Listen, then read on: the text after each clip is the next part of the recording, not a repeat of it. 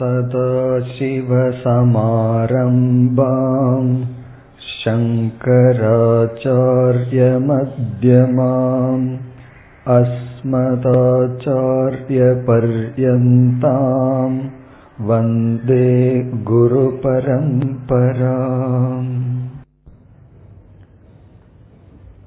ஏழாவது ஸ்லோகத்தை முதலில் படிக்கலாம் अधिकारिणमाशास्ते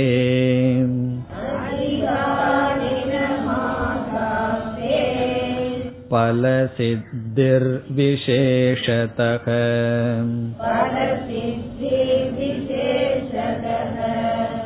उपाया देशकालाद्याः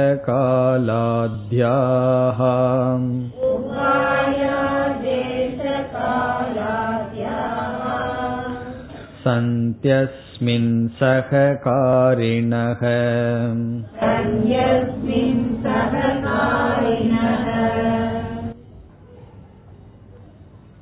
மோக்ஷமானது நம்முடைய லட்சியம் நம்மால் அடையப்பட வேண்டியது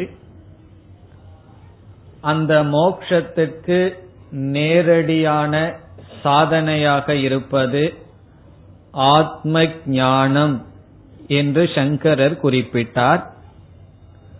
மோக்ஷம் நமக்கு வேண்டும் என்ற பட்சத்தில் இப்பொழுது நமக்கு எது வேண்டும் என்றால் ஞானம். ஆத்ம ஞானம் இப்பொழுது நமக்கு தேவை. ஆத்ம ஞானம் வேண்டும் என்றால் விசாரம் செய்ய வேண்டும் என்று சங்கரர் கூறினார். ஞானம் வேண்டும் என்கின்ற நமக்கு இப்பொழுது சாஸ்திர விசாரத்தில் ஈடுபட வேண்டும். இங்கு சாஸ்திர விசாரம் என்றால் குருவிடம் வேதாந்தத்தை கேட்டல். இனி இப்பொழுது நாம் பார்க்கின்ற ஸ்லோகத்தில் விசாரமானது தன்னுடைய பிரயோஜனமான ஞானம் என்பதை கொடுக்க வேண்டும் என்றால் அந்த விசாரம் கேட்பவனிடம் சில தகுதிகளை எதிர்பார்க்கின்றது என்று கூறினார். இதைத்தான் நாம் சென்ற வகுப்பில் ஆரம்பித்தோம். எந்த ஒரு ஞானத்தை நாம் அடைய வேண்டும் என்றாலும் மூன்று தத்துவங்கள் வருகின்றன என்று பார்த்தோம். அறிபவன் அறிவை கொடுக்கும் கருவி அறியப்படும் பொருள். அறியப்படும் பொருள் மறைக்கப்பட்டிருந்தால் நம்மிடம் கருவி இருந்தும் நாம் இருந்த போதிலும் அறிவு ஏற்படாது. அறியப்படும் பொருள் தெளிவாக இருந்து அறியும் கருவி சரியில்லை என்றால் நம்முடைய கண் சரியில்லை என்றால் பார்க்கப்படும் பொருள் தெளிவாக இருந்த போதிலும் அறிவு ஏற்படாது. அல்லது பார்க்கின்ற நாமே சரியாக பார்க்கவில்லை நம்முடைய மனம் கண்ணின் பின் இல்லை என்றால் ஞானம் ஏற்படாது. இவ்விதம் அறிபவன் அறியப்படும் கருவி அறியப்படும் பொருள் இவைகள் சரியாக அமைந்தால் அறிவு என்பது தோன்றும். இதில் சென்ற வகுப்பில் ஒரு உதாரணம் பார்த்தோம்.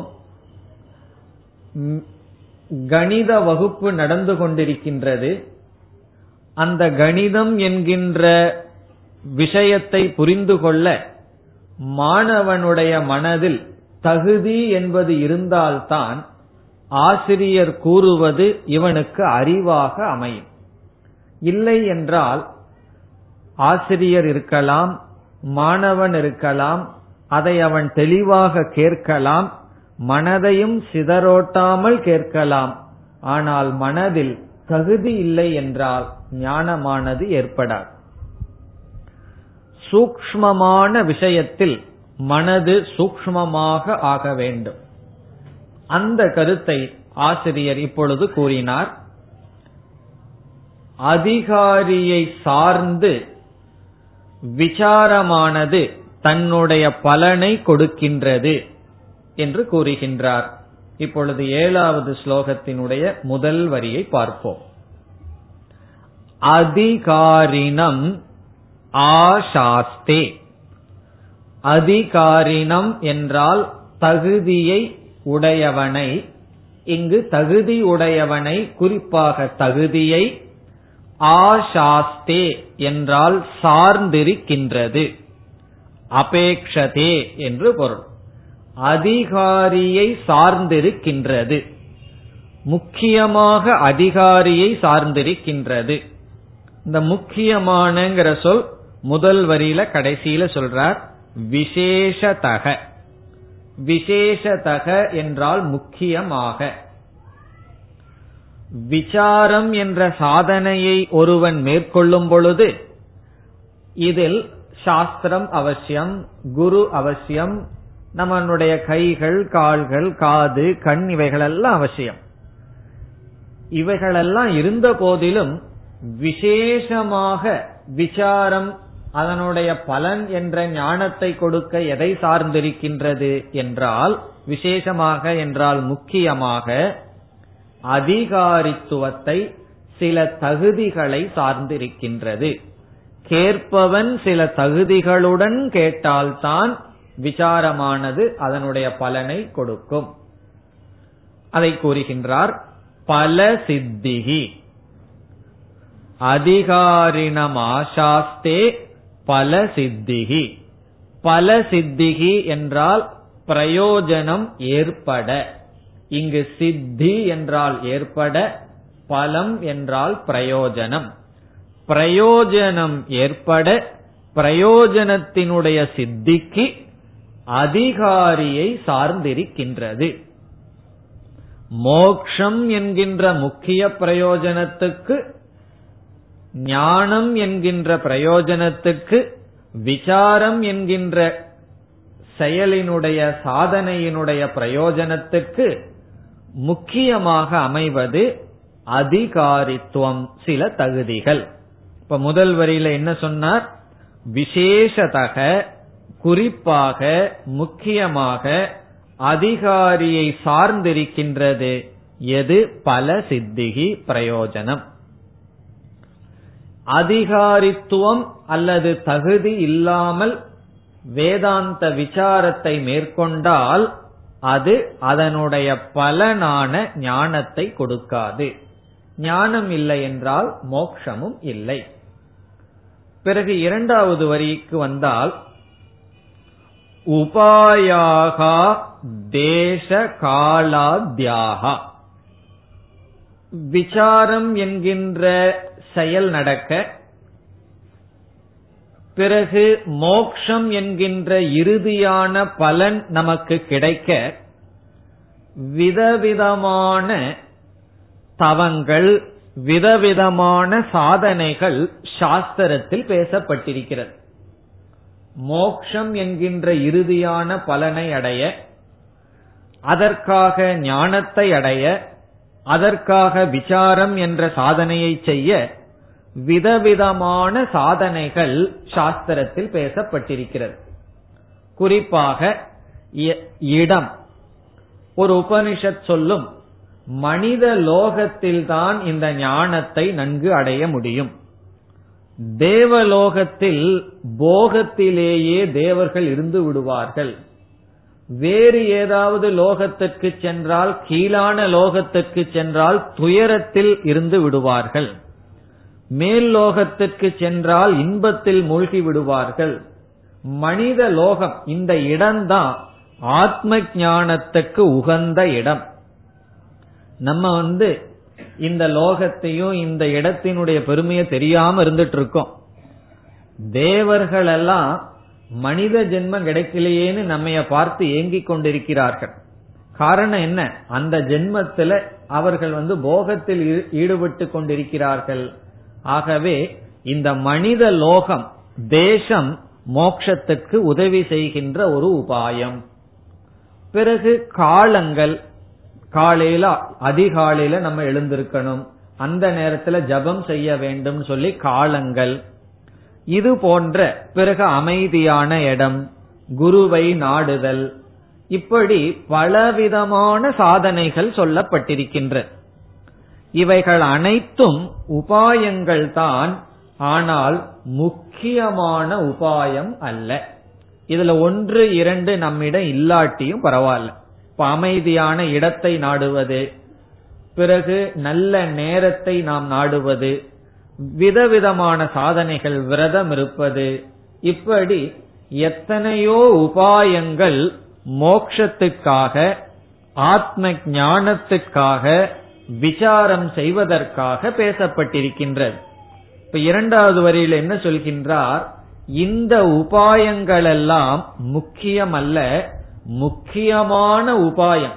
உபாயம்னா உதவி செய்யக்கூடியது அதிகாரித்துவம் தான் இவைகளெல்லாம் அவ்வளவு முக்கியம் இல்ல ஆனாலும் மோட்சத்துக்கு ஏதோ கூட இருந்து உதவி செய்யும் என்று சொல்கின்றார். இப்ப இரண்டாவது வரியில வேறு எத்தனையோ விதமான தவங்கள் உபாயங்கள் சாஸ்திரத்துல பேசப்பட்டிருந்தாலும் அவைகளெல்லாம் அடுத்தபடிதான் எதை ஒப்பிடும் பொழுது தகுதியை ஒப்பிடும் பொழுது அடுத்தபடிதான். சிலருக்கு அமையும் சிலருக்கு அமையாம இருக்கலாம். அது முக்கியமல்ல என்று சொல்கின்றார். இப்ப இரண்டாவது வரியை பார்ப்போம். உபாயாகா. உபாயங்கள் என்றால் உதவி செய்கின்ற தேச கால ஆத்யாகா. தேசம் காலம் தேசம்னா இடம் காலம்னா டைம் எந்த நேரத்துல எந்த காரியத்தை செஞ்சா நமக்கு பலன் கிடைக்கும் என்கின்ற காலம் இடம் ஆத்யாகா என்றால் முதலியவைகள். முதலியவைகள் அனைத்தும். இப்ப வந்து சிலருக்கு இல்லற ஆசிரமத்துல இருந்தா கஷ்டமா இருக்கு. சந்நியாச ஆசிரமத்துக்கு போனா தான் சாதனைகள் செய்ய முடியும் நினைக்கிறார்கள். அப்படி ஆசிரமம். பிறகு அவரவர்களுக்கு அமைந்த சில சூழ்நிலைகள். இதெல்லாம் தடைகளாக இருக்கலாம். சிலருக்கு உபாயமாகவும் இருக்கலாம். இப்படி விதவிதமான இடம் விதவிதமான காலங்கள் விதவிதமான தவங்கள் எல்லாம் சாஸ்திரத்துல பேசப்பட்டிருக்கிறது. இவைகளெல்லாம் மோக்ஷத்தையோ ஞானத்தையோ அல்லது விசாரத்தினுடைய பலனையோ கொடுக்க முக்கியமான உபாயங்கள் அல்ல. இதுல ஒன்னு ரெண்டு நம்மிடம் இல்லாட்டியும் பரவாயில்ல. ஆனால் எது இருந்தால் கண்டிப்பா ஞானம் வரும் எது இல்லை என்றால் கண்டிப்பாக ஞானம் வராது. அது அதிகாரித்துவம் அது தகுதி. அதை கூறுகின்றார் உபாயங்கள் தேசம் காலம் முதலிய உபாயங்கள் சந்தி. உபாயங்கள் இருக்கின்றன. அஸ்மின் சககாரினக. அஸ்மின் என்றால் இந்த விஷயத்தில் சககாரினக என்றால் கூட இருந்து உடனிருந்து உதவி செய்பவர்களை தவிர உடனிருந்து உதவி செய்யுமே தவிர அவைகள் முக்கியம் அல்ல. இப்ப சககாரினகன்னு சொன்னா கூட இருந்து உடனிருந்து உதவி செய்யும் எவைகள்? தேசம் காலம் மற்ற அனைத்து விரதங்களும் அனைத்து தவங்களும் நமக்கு உதவி செய்யுமே தவிர அவை முக்கியமல்ல. அவை இருந்தால்தான் மோட்சம் என்பது கிடையாது. அதாவது சந்நியாச ஆசிரமத்துக்கு போனாதான் மோட்சம் காலையில நாலு மணிக்கு எழுந்து ஏதாவது செய்தாதான் மோட்சம் அப்படிங்கிறது கிடையாது. அப்படின்னா மார்கழி மாசமா இருக்கே. கொஞ்சம் மார்கழி மாசத்துலதான் தூங்கலான்னு ஆசை வரும். ஏன்னா குளிரா இருக்குன்னு. ஆனா என்ன பண்ணி வச்சிருக்காங்க? இந்த மாசத்துல தான் நேரத்துல எந்திரிக்கணும்னு முடிவு பண்ணி வைத்துள்ளார்கள். அப்ப எட்டு மணி வரைக்கும் தூங்கலாமாங்கிறது கேள்வி அல்ல. இப்ப நான்கு மணிக்கு எழுந்து கொள்வதனால் மோட்சம் அடைய முடியாதுன்னு சொன்னா நாலு மணிக்கு அப்ப எட்டு மணிக்கு எழுந்து கொள்வதனால் மோட்சம் அடைய முடியும்னு நம்ம சொல்லல. அவைகளெல்லாம் சககாரி நக சககாரின்னு சொல்றதுனாலயே இவைகளெல்லாம் உதவி செய்யும். அதிகாரித்துவத்தை கொடுக்க உதவி செய்யும். ஆனால் அதிகாரித்துவம் தான் மோட்சத்தை கொடுக்க முக்கியமான காரணம். எப்படி? அதிகாரித்துவத்துடன். அதிகாரித்துவம் என்றால் தகுதிகளுடன் விசாரம் செய்தால் ஞானம் கிடைக்கும். ஞானத்தினால் நமக்கு மோட்சம். அப்ப ஏழாவது ஸ்லோகத்தில் அதிகாரினம் ஆசாஸ்தே பல சித்திர் விசேஷதக. பல சித்திகி தன்னுடைய பிரயோஜனத்தை கொடுக்க அதிகாரியை சார்ந்திருக்கின்றது விசேஷதக குறிப்பாக. வேறு உபாயங்கள். சாஸ்திரத்தில் சொல்லப்பட்ட எத்தனையோ உபாயங்கள் எத்தனையோ தவங்கள். காலம் தேசம் முதலியவைகள் சககாரினக உடனிருந்து உதவி செய்கின்றன. அவைகளெல்லாம் தேவை. ஆனால் முக்கிய தேவை என்ன? தகுதி. இப்ப இந்த கருத்தை மீண்டும் அடுத்த ஸ்லோகத்தில் ஆசிரியர் வலியுறுத்துகின்றார். இப்ப இதுவரைக்கும் எவ்வளவு பார்த்திருக்கின்றோம்? மோக்ஷம் என்கின்றது லட்சியம் அதற்கு ஆத்ம ஞானம் தேவை ஞானத்துக்கு விசாரம் தேவை விசாரத்துக்கு சில தகுதிகள் தேவை. இனி அடுத்த கேள்வி தகுதிகள் தேவை தகுதிகள் தேவைன்னு சொல்றீங்களே எவ்வளவு தகுதிகள் தேவை என்னதான் அந்த தகுதிகள் அதை தெரிஞ்சால்தானே அந்த தகுதிகளை எல்லாம் வளர்த்தி கொள்ள முடியும். ஆகவே அடுத்த ஸ்லோகத்தில் அறிமுகப்படுத்துகின்றார். எட்டாவது ஸ்லோகத்தில் நான்கு தகுதிகள் தேவை என்று அறிமுகப்படுத்துகின்றார். இப்பொழுது எட்டாவது ஸ்லோகத்தை படிப்போம்.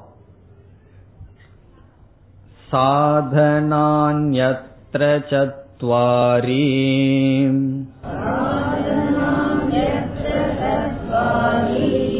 कथितानि मनीषिभिः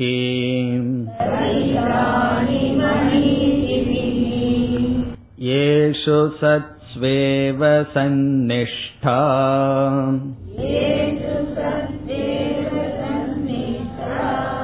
यदभावे न सिद्ध्यति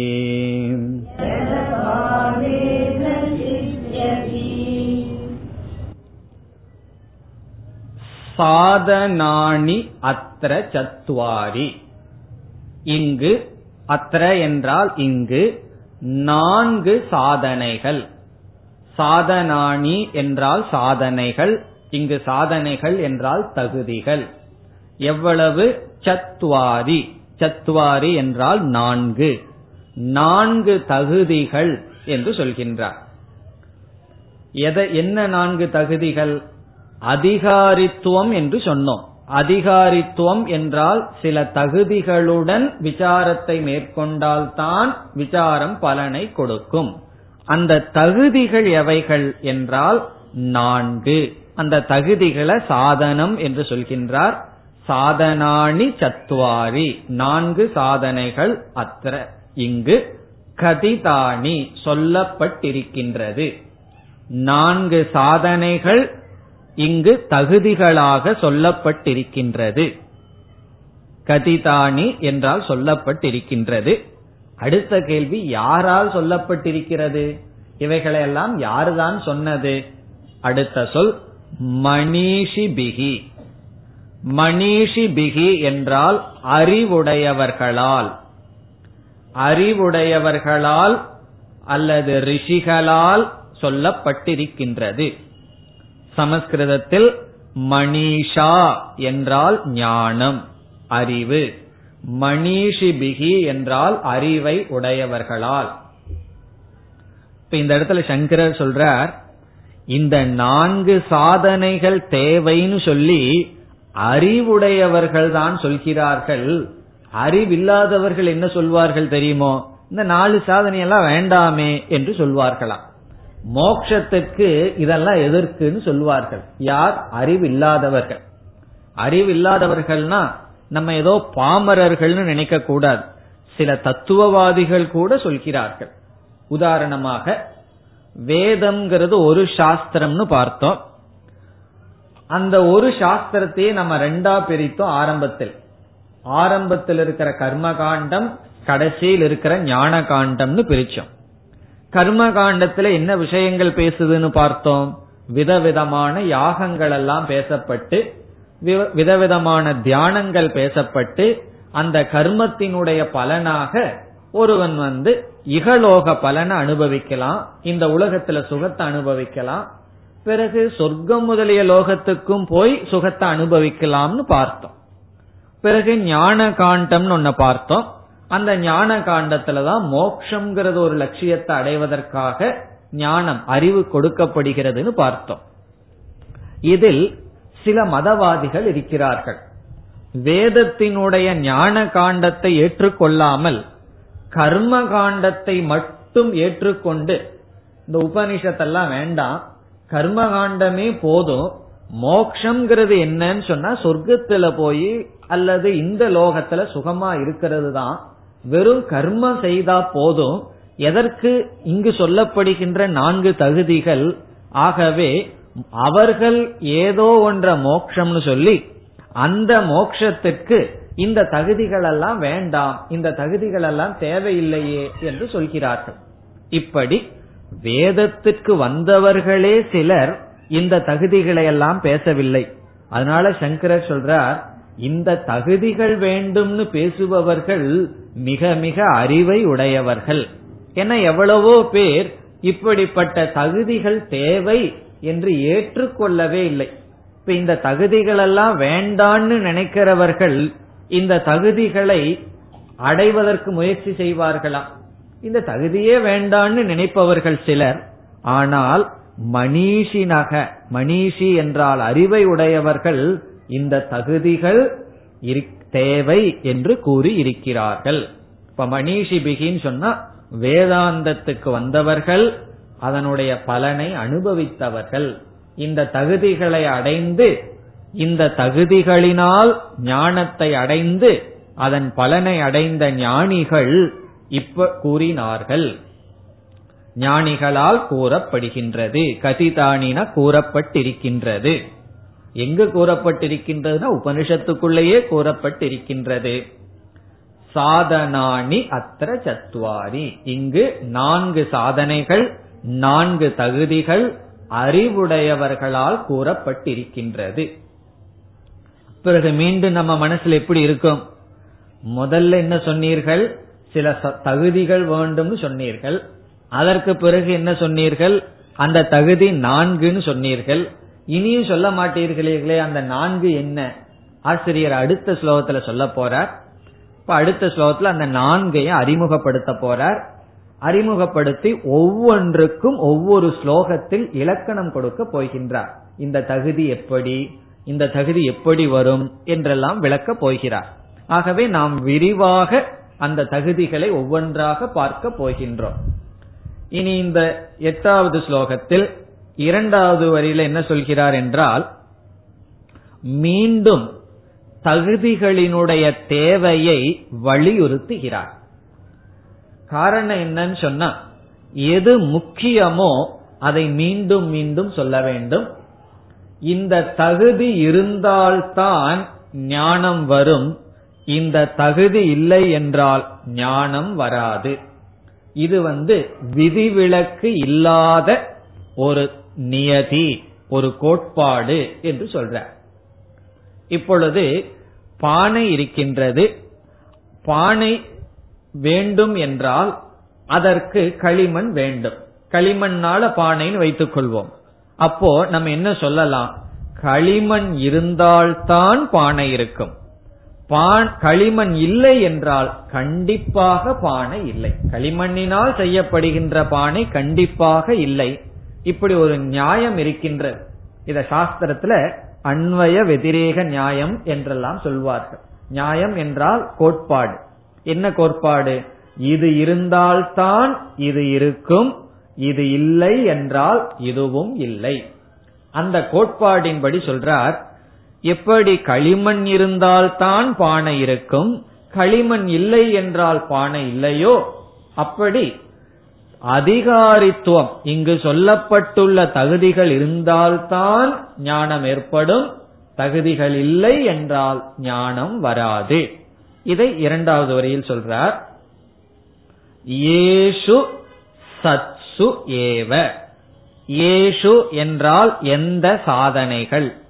இங்கு சொல்லப்பட்டுள்ள இந்த நான்கு சாதனைகள் சத்சு இருந்தால்தான் ஏஷு சத்சு இவைகள் இருக்கும் பொழுதுதான். ஏஷு என்றால் இவைகள் சத்சு என்றால் இருக்கும் பொழுது ஏஷு சத்சு இவைகள் இருக்கும் பொழுது. இப்ப இவைகள்னா எவைகள்? இனி சொல்ல போகின்ற நான்கு தகுதிகள் இருக்கும் பொழுது என்ன கிடைக்குமாம்? சந்நிஷ்டா. சன் என்றால் இந்த இடத்தில் சத் சத் என்றால் பிரம்ம. நிஷ்டா என்றால் அந்த பிரம்மத்தை பற்றிய அறிவு. அந்த பிரம்மத்தில் நிஷ்டை கிடைக்கும். எப்பொழுது? இந்த நான்கு தகுதிகள் இருந்தால்தான் அந்த பிரம்மத்திடம் நிஷ்டை கிடைக்கும்.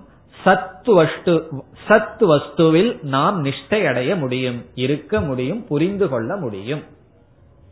இப்ப இந்த இடத்துல வெறும் சாதனையை மட்டும் இருந்துட்டா புரிந்து கொள்ள முடியுமா?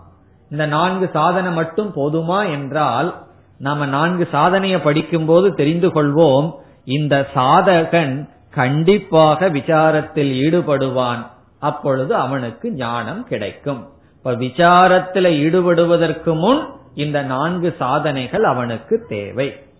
இப்ப இது வந்து நேர்முகமா சொல்றார் இது இருந்தா இது இருக்கும். எது இருந்தால் தகுதிகள் இருந்தால் பிறகு ஞான ஏற்படும் பிரம்மத்திடம் நிஷ்டை வரும். இனி திருப்பி சொல்றார் தகுதிகள் இல்லை என்றால் சந்நிஷ்டை கிடையாது. அது அடுத்தது சொல்றார் எது அபாவே? எது அபாவே என்றால் அபாவம்னு இல்லை. இவைகள் இல்லை என்றால் ந சித்தியதி சித்தி ஏற்படாது. இங்கு சித்தி என்றால் என்ன? சந்நிஷ்டா. பிரம்மத்தை பற்றிய அறிவானது ஏற்படாது.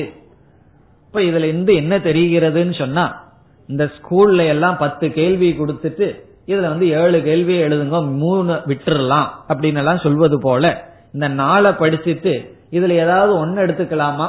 இல்ல நாலும் வேணுமா? இதுல வந்து நாலுல ஒன்னு போதுமா? இந்த ஸ்கூல்ல எல்லாம் எழுதி பழகிருப்போம் அல்லவா? இது சாய்ஸில் இருக்கா? தேர்ந்தெடுக்கலாமா? அப்படின்னு எல்லாம் கேட்டா ஆசிரியர் சொல்றார் அதெல்லாம் வாய்ப்பு கிடையாது.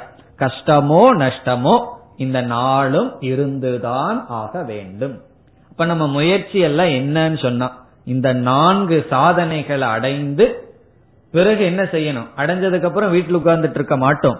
அடைஞ்சதற்கு பிறகு விசாரத்தில் ஈடுபடும் பொழுது நமக்கு ஞானம் வரும்.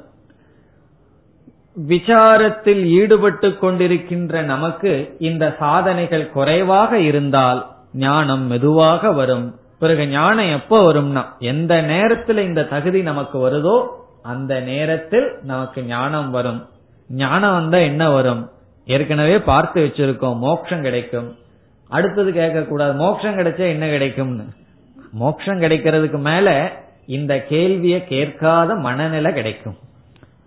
மோட்சம் கிடைச்சா என்ன கிடைக்கும்னு நம்ம கேட்க மாட்டோம். காரணம் என்னன்னா மோட்சம் கிடைச்சிடுதுன்னா இனி ஒன்னும் எனக்கு வேண்டாங்கிற மனநிலை வந்துடும் இனி என்ன வேணும் இனி என்ன வேணும்னு கேட்டுட்டு இருக்க மாட்டோம். அதுதான் மோட்சம். கீதையில பகவானோட இடத்துல சொல்றார் எம் லப்துவா அபரம் லாபம் ந மன்யதே.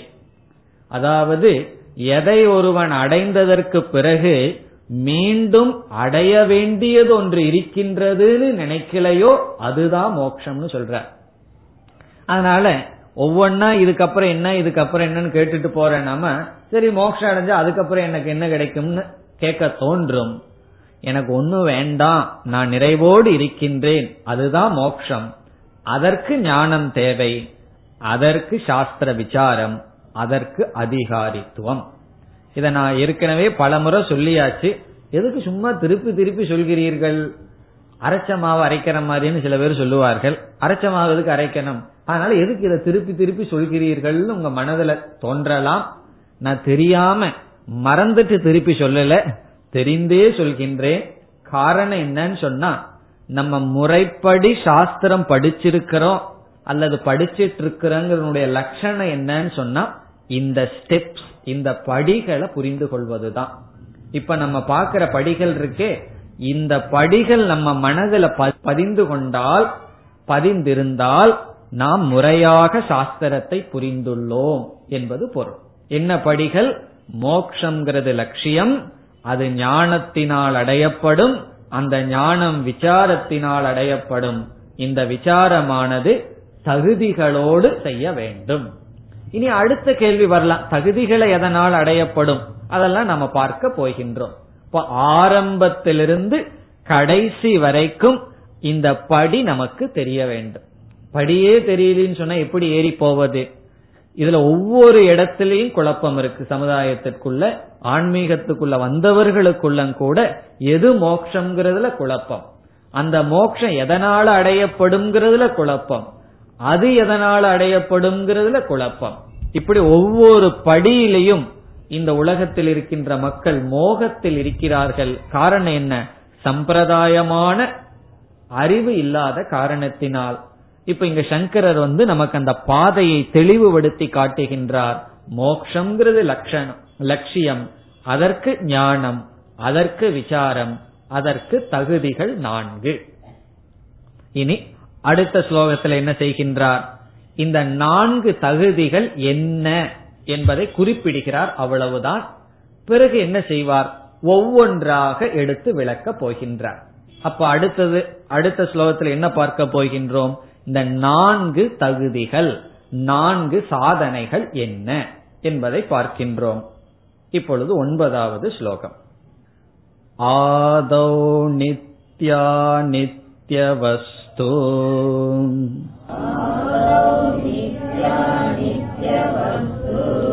विवेकः परिगण्यते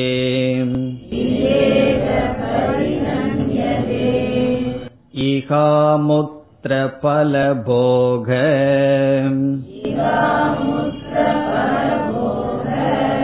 विरागस्तदनन्तरम्। शमातिषट्कसम्पत्तिः।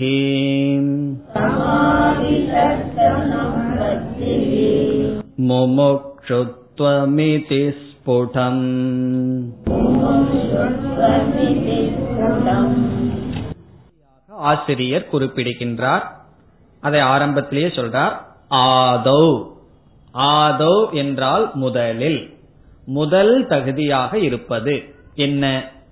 ரொம்ப பெருசா சொல்ற நாம சுருக்கமா விவேகம் என்று புரிந்து கொள்வோம். முதலில் விவேகம். ஒவ்வொன்றுக்கும் லட்சணத்தை பார்க்க போறோம். அறிவு விவேகம். விவேகம்னா அறிவு. எதை பற்றிய அறிவு என்ன அறிவு அதெல்லாம் நம்ம பார்ப்போம்.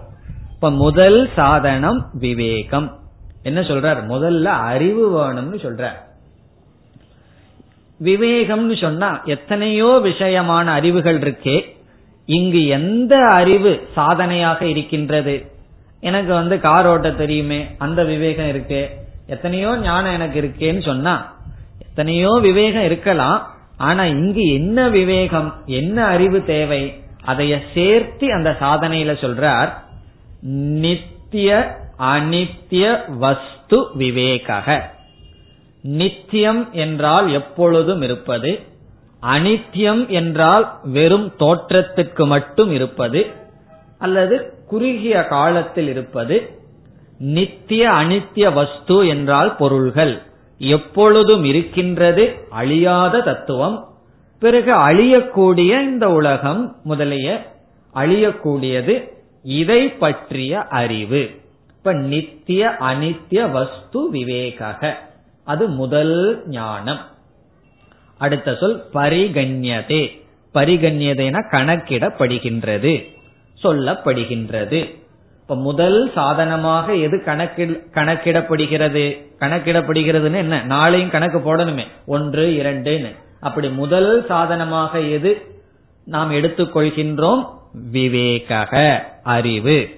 அந்த அறிவை அறிவுன்னு சொல்லாமல் கொஞ்சம் சேர்த்து சொல்ற நித்திய அனித்திய வஸ்து விவேக எது நித்தியம் எது அனித்தியம். எது என்றும் உள்ளது எது அழியக்கூடியது. என்ற அறிவு முதலில் எடுத்துக்கொள்ளப்படுகின்றது பிறகு இரண்டாவது வரியில இரண்டாவது சாதனைய சொல்றார். அதையும் ஆசிரியர் பெரிய சொல்லல சொல்றார்.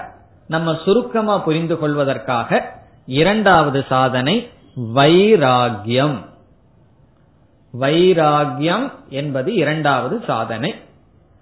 இந்த சொல்ல நம்ம ஏன் பார்க்கிறோம்? நமக்கு தெரிஞ்ச சொல் என்பதனால்.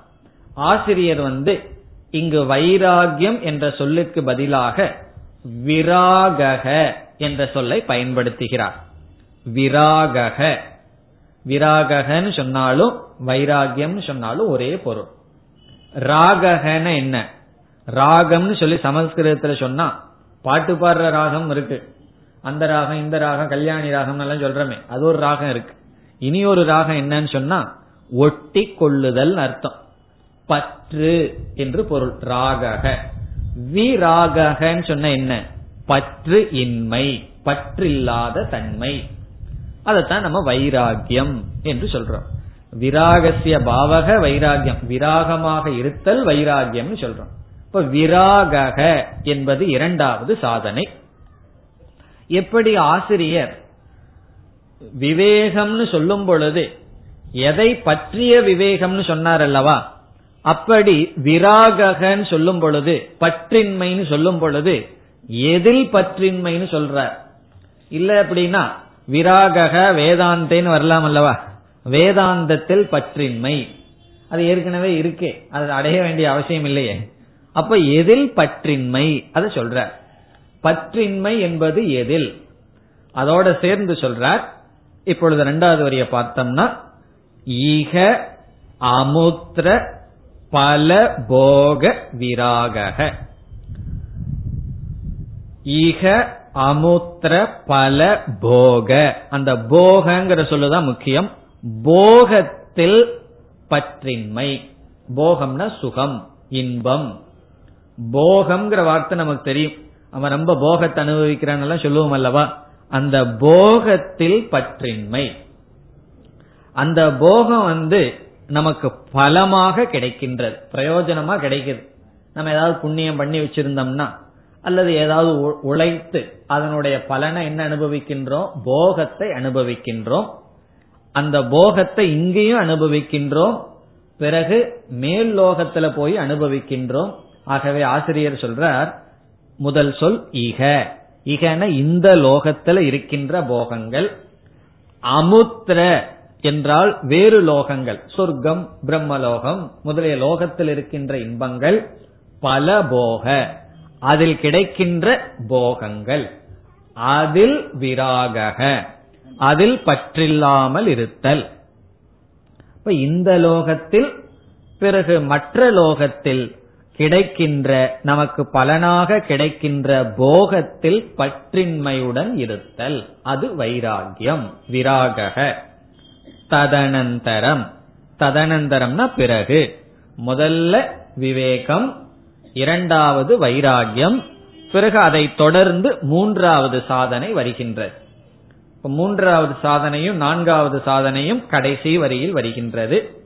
இனி அடுத்த வரியை பார்ப்போம். சமாதி ஷட்க சம்பத்தி இது மூன்றாவது சாதனை. சமாதி ஷட்க சம்பத்திகி என்பது மூன்றாவது சாதனை. இப்ப நான்கு சாதனைகள் தகுதிகள் வேணும்னு பார்த்தோம். நான்கு சொல்லிட்டாரே ரெண்டோ ஒன்னா இருந்தா நல்லா இருந்திருக்கும் ஈஸியா அடையிறதுக்கு நாள் இருக்கே அப்படின்னு நம்ம நினைக்க தோணும். ஆசிரியர் என்ன பண்றார்? உண்மைதான். முதல் சாதனை விவேகம் இரண்டாவது சாதனை வைராகியம் மூன்றாவது சாதனை என்னன்னு சொன்னா நாலுன்னு தானே சொன்னார். இந்த மூன்றாவது சாதனைங்கிறது என்னன்னா ஆறு விதமான சாதனைகளினுடைய கூட்டம் மூன்றாவது சாதனை. இப்ப மூன்றாவது சாதனைக்குள்ள எவ்வளவு இருக்கு? ஆறு இருக்கின்றது.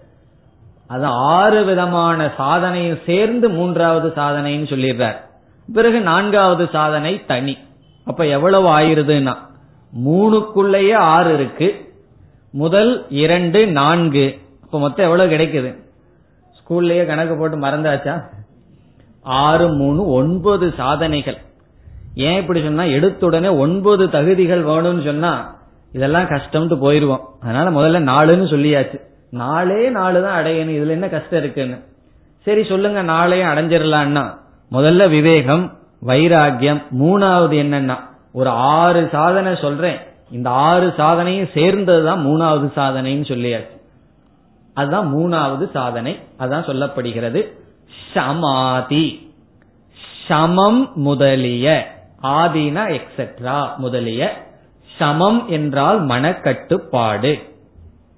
சம ஆதி என்றால் மனக்கட்டுப்பாடு முதலிய. ஷட்கம் என்றால் ஆறு.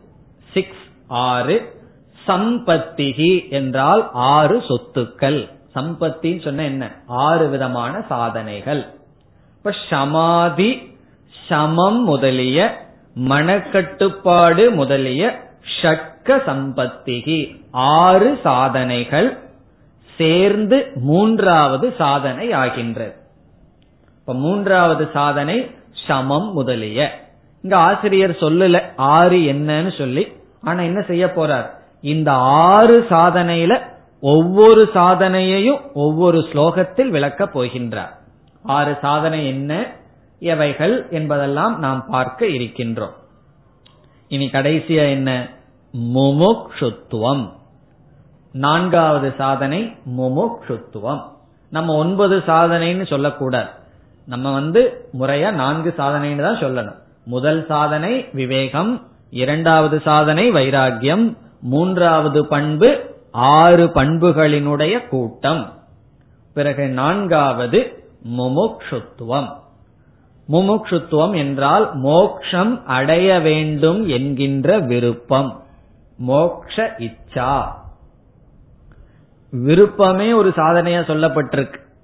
அதனாலதான் இச்சா சக்தி என்று சொல்வார். ஞான சக்தி கிரியா சக்தி இச்சா சக்தின்னு படித்திருப்போம் கேட்டிருப்போம். ஞான சக்தினா அறிகிற சக்தி. கிரியா சக்தினா செயல்படுற சக்தி. இப்ப இச்சா சக்தினா என்னன்னா ஆசைப்படுகின்ற சக்தி. ஆசைப்படுறதுக்கும் சக்தி அதிகமா இருக்கணுமே. அதுக்கும் கூட தகுதி வேணும் சக்தி வேணும். ஒரு இரண்டாம் கிளாஸ் படிக்கிற குழந்தைக்கு உனக்கு என்ன வேணும் அப்படின்னு சொன்னா உன்னை என்ன ஆசைன்னு சொன்னா என்ன சொல்லும்? அதனுடைய இச்சா சக்தி எவ்வளவு வளர்ந்திருக்கும்? மீறினா சைக்கிள் கேட்கும் அல்லது கிரிக்கெட் பேட் வேணும்னு கேட்கும். அவ்வளவுதான். காரணம் என்னன்னா அதற்கு மேல இச்சைப்படுறதுக்கு அங்க வந்து சக்தி இல்லை அந்த குழந்தை. ஒருவர் வந்து எனக்கு மோட்சம் வேணும்னு சொல்றாருன்னு வச்சுக்கோமே அதற்கு மேல இச்சப்பட முடியாது. சாஸ்திரம் என்ன சொல்லுது? நீ ஆசையை எவ்வளவு தூரம் வளர்த்திக்க முடியுமோ வளர்த்திக்கோ. கடைசியா பெரிய ஆசை உன்னால என்ன பண்ண முடியும்னா மோட்சம் வேணுங்கிற ஆசை. அதுவே ஒரு தகுதி. ஏன்னா அவ்வளவு சுலபமா அடையப்படுவது அல்லவா அடைய முடியாதல்லவா? ஆகவே முமுட்சுத்துவம்ங்கிறது மோட்சத்தில் ஆசைப்படுதல். அந்த ஆசை இருந்தா தானே செயல்பட முடியும். பிறகு என்ன சொல்றார்? ஈதி ஸ்புடம். ஸ்புடம்னா தெளிவு. இவ்விதம் தெளிவாக சாஸ்திரத்தில் நான்கு சாதனைகள் பேசப்பட்டிருக்கின்றது. ஸ்புடம்னா தெளிவு. தெளிவினா இவ்விதம் தெளிவாக சந்தேகமின்றி உறுதியாக நான்கு சாதனைகள் பேசப்பட்டிருக்கின்றது. இதெல்லாம் மனப்பாடம் பண்ணி வச்சுக்கணும். சாதனையே மறந்து போச்சுன்னு வச்சுக்கோமே. பிறகு அதை எப்படி அடைகிறது என்ன இந்த விவேக சூடாமணியில பல ஸ்லோகங்கள் பார்க்க போறோம். எல்லாத்தையும் மனசுல வச்சுக்க முடியாதுதான். இந்த ஸ்லோகத்தை மனப்பாடம் பண்ணணும்னு சொல்லல. இந்த நான்கு சாதனைகள் என்னன்னு மனசுல நிக்கணும். காரணம் என்ன? அப்பப்ப பார்க்கணும் அல்லவா? இதுல ஏதாவது சாதனை நம்ம கிட்ட இருக்கா இல்லைன்னா எப்படி அதை அடைவதுன்னு சொல்லி. இதற்கு முன்னாடி தானே கஷ்டப்பட்டு சங்கரர் சொன்னார். ஏசு சத்சு சந்நிஷ்டா. இந்த சாதனைகள் இருந்தாதான் மோட்சம்னு சொல்லியிருக்கார் அல்லவா? ஆகவே விவேகம் வைராகியம் மனக்கட்டுப்பாடு முதலிய ஆறு சாதனைகள் பிறகு முமுட்சுத்துவம் இந்த நான்கும் தகுதிகள். இனிமேல் ஒவ்வொரு ஸ்லோகத்திலும் ஆசிரியர் ஒவ்வொரு தகுதியை விளக்கப் போகின்றார். நாம் ஒவ்வொரு ஸ்லோகமாக ஒவ்வொரு சாதனையை இப்பொழுது பார்ப்போம் பத்தாவது ஸ்லோகம் பிரம்ம சத்யம் ஜெகன்மித்யா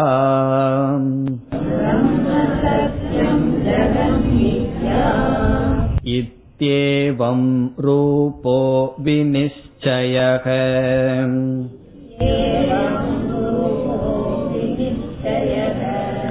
सोऽयं नित्या नित्यवस्तु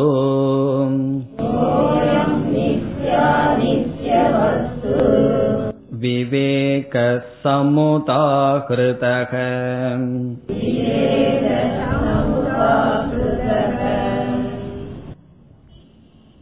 இந்த ஸ்லோகத்தில் விவேகம் என்றால் என்ன என்பது விளக்கப்படுகின்றது விவேகம் என்ற சாதனையை ஆசிரியர் பேசுகிறார். ஸ்லோகத்திற்குள் செல்வதற்கு முன் நாம் விவேகம் என்றால் என்ன என்ற விளக்கத்தை பார்த்துவிட்டு பிறகு ஸ்லோகத்திற்குள் செல்லலாம்.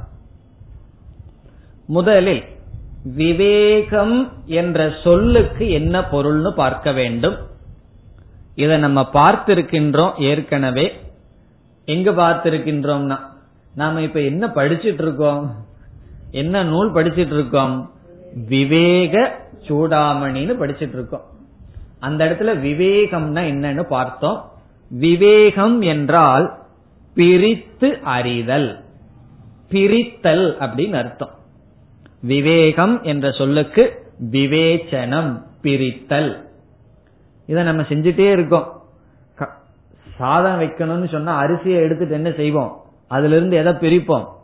என்னெல்லாம் கலப்படம் பண்ணி வச்சிருக்காங்களோ அதை பிரிப்போம். என்ன பொருள் வாங்கினாலும் அந்த பொருளை போலயே இனி ஒரு பொருள் படைச்சு வச்சிருக்கார்கள். அதற்கே சில ஃபேக்டரி இருக்கான் ஒரு பொருள் நீங்க வாங்கினீங்கன்னு சொன்னா அதே போல இனி ஒரு பொருளை பொய்யான பொருளை படைக்கிறதுக்கு ஒரு ஃபேக்டரியே இருக்கு. அதனால என்ன செய்வார்கள்? பாதிய கலந்து விடுவார்கள். அப்ப நம்ம என்ன செய்வோம்? எது நித்தியம் எது உண்மையான பருப்பு எது பருப்பை போல இருக்கு அப்படின்னு பார்த்து என்ன செய்வோம்? பிரிப்போம். அப்படி பிரித்தல்னு சொன்னா ஏதோன்னு கலந்திருந்தா தானே பிரிக்க முடியும்.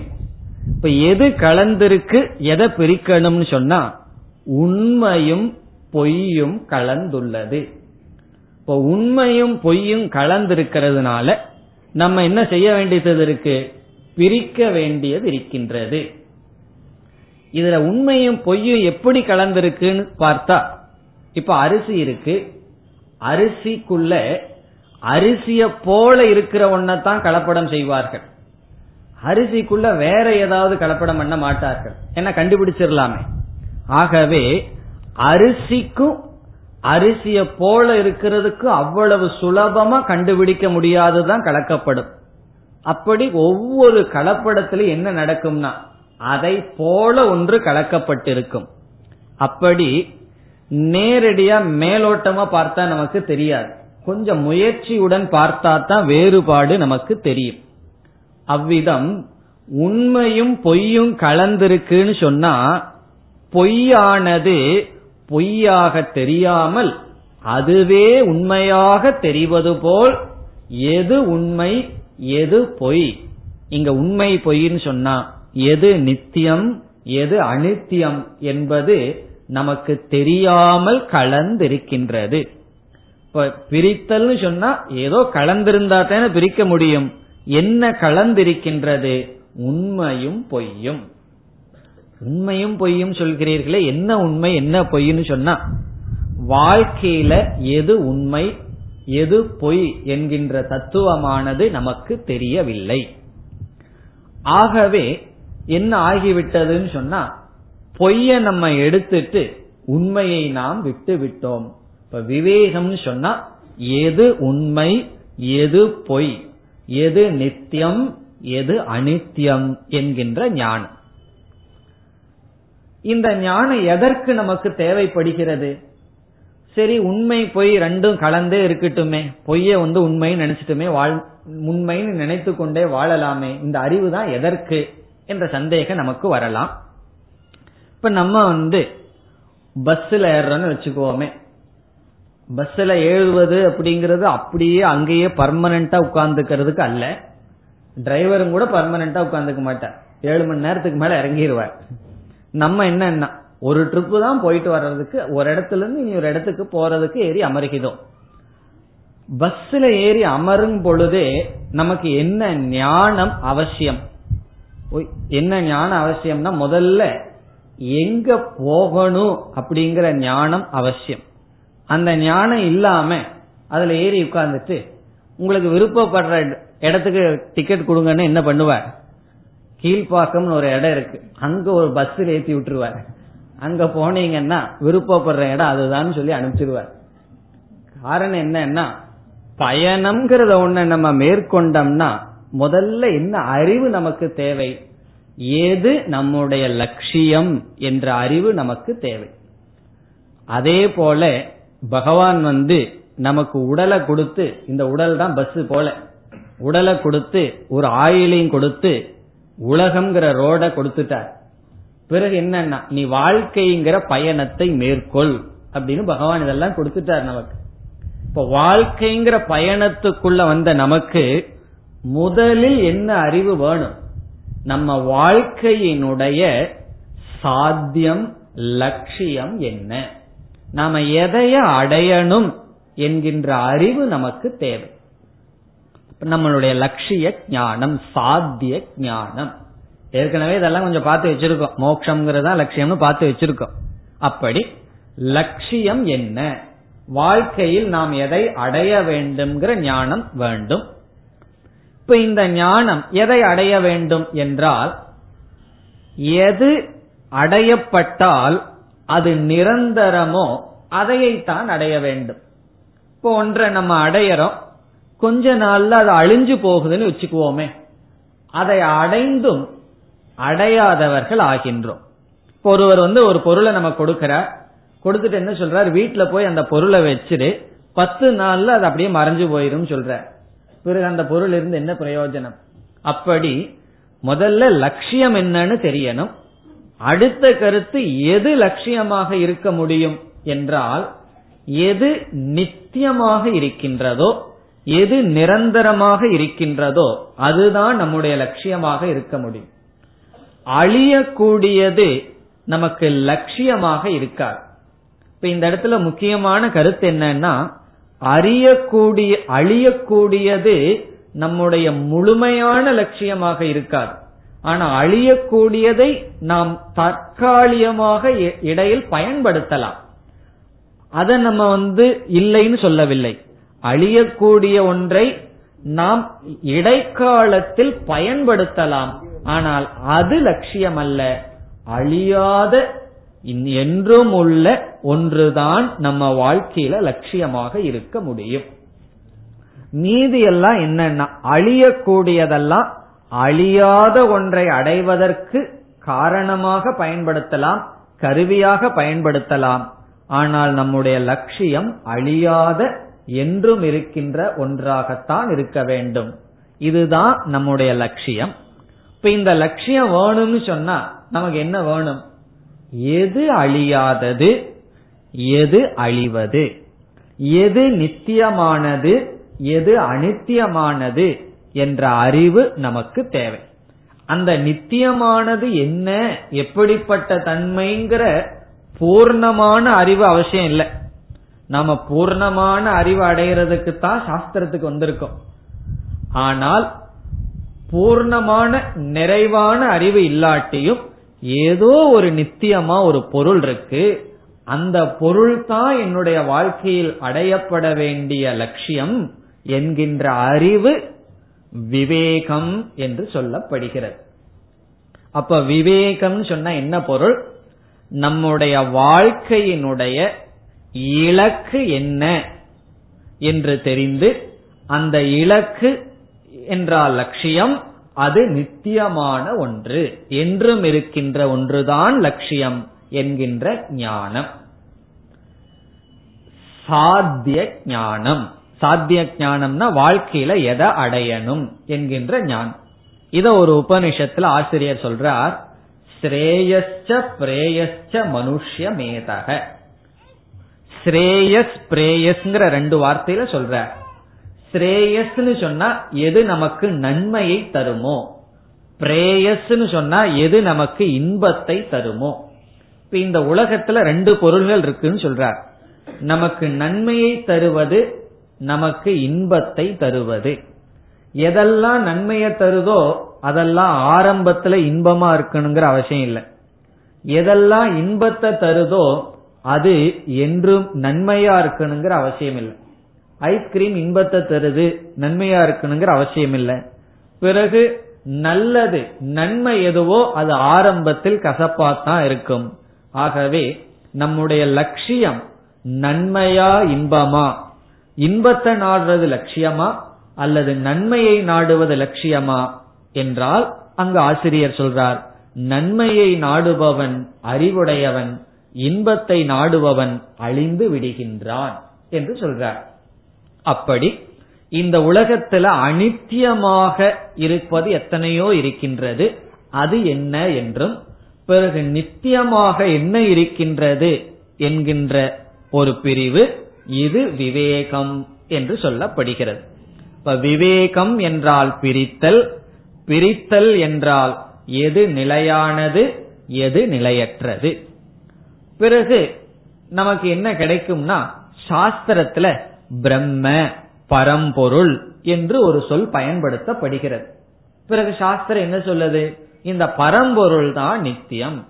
இந்த உலகத்துக்கு காரணமாக இருக்கின்ற அனைத்துக்கும் ஆதாரமாக இருக்கின்ற தத்துவம் தான் நித்தியம் சொல்லப்படுகிறது. அது எப்படிப்பட்ட அந்த தத்துவம்? அதனுடைய சொரூபம் என்ன? லட்சணம் என்னங்கிற அறிவு நமக்கு தெரியாட்டியும் இந்த உலகத்துக்கு ஆதாரமாக இருக்கின்ற பரம்பொருள் நித்தியம். இந்த ஞானம் நமக்கு வேண்டும். பிறகு அந்த பரம்பொருளை தவிர பிரம்மத்தை தவிர மீதி அனைத்தும் நிலையற்றது. மீதி அனைத்தும் என்னுடைய லட்சியம் அல்ல அவைகளை நான் பயன்படுத்தலாம் அவைகளை நான் அடையலாம். ஆனால் என்னுடைய லட்சியமாக அவைகள் இல்லை. இந்த ஞானம்தான் விவேகம்.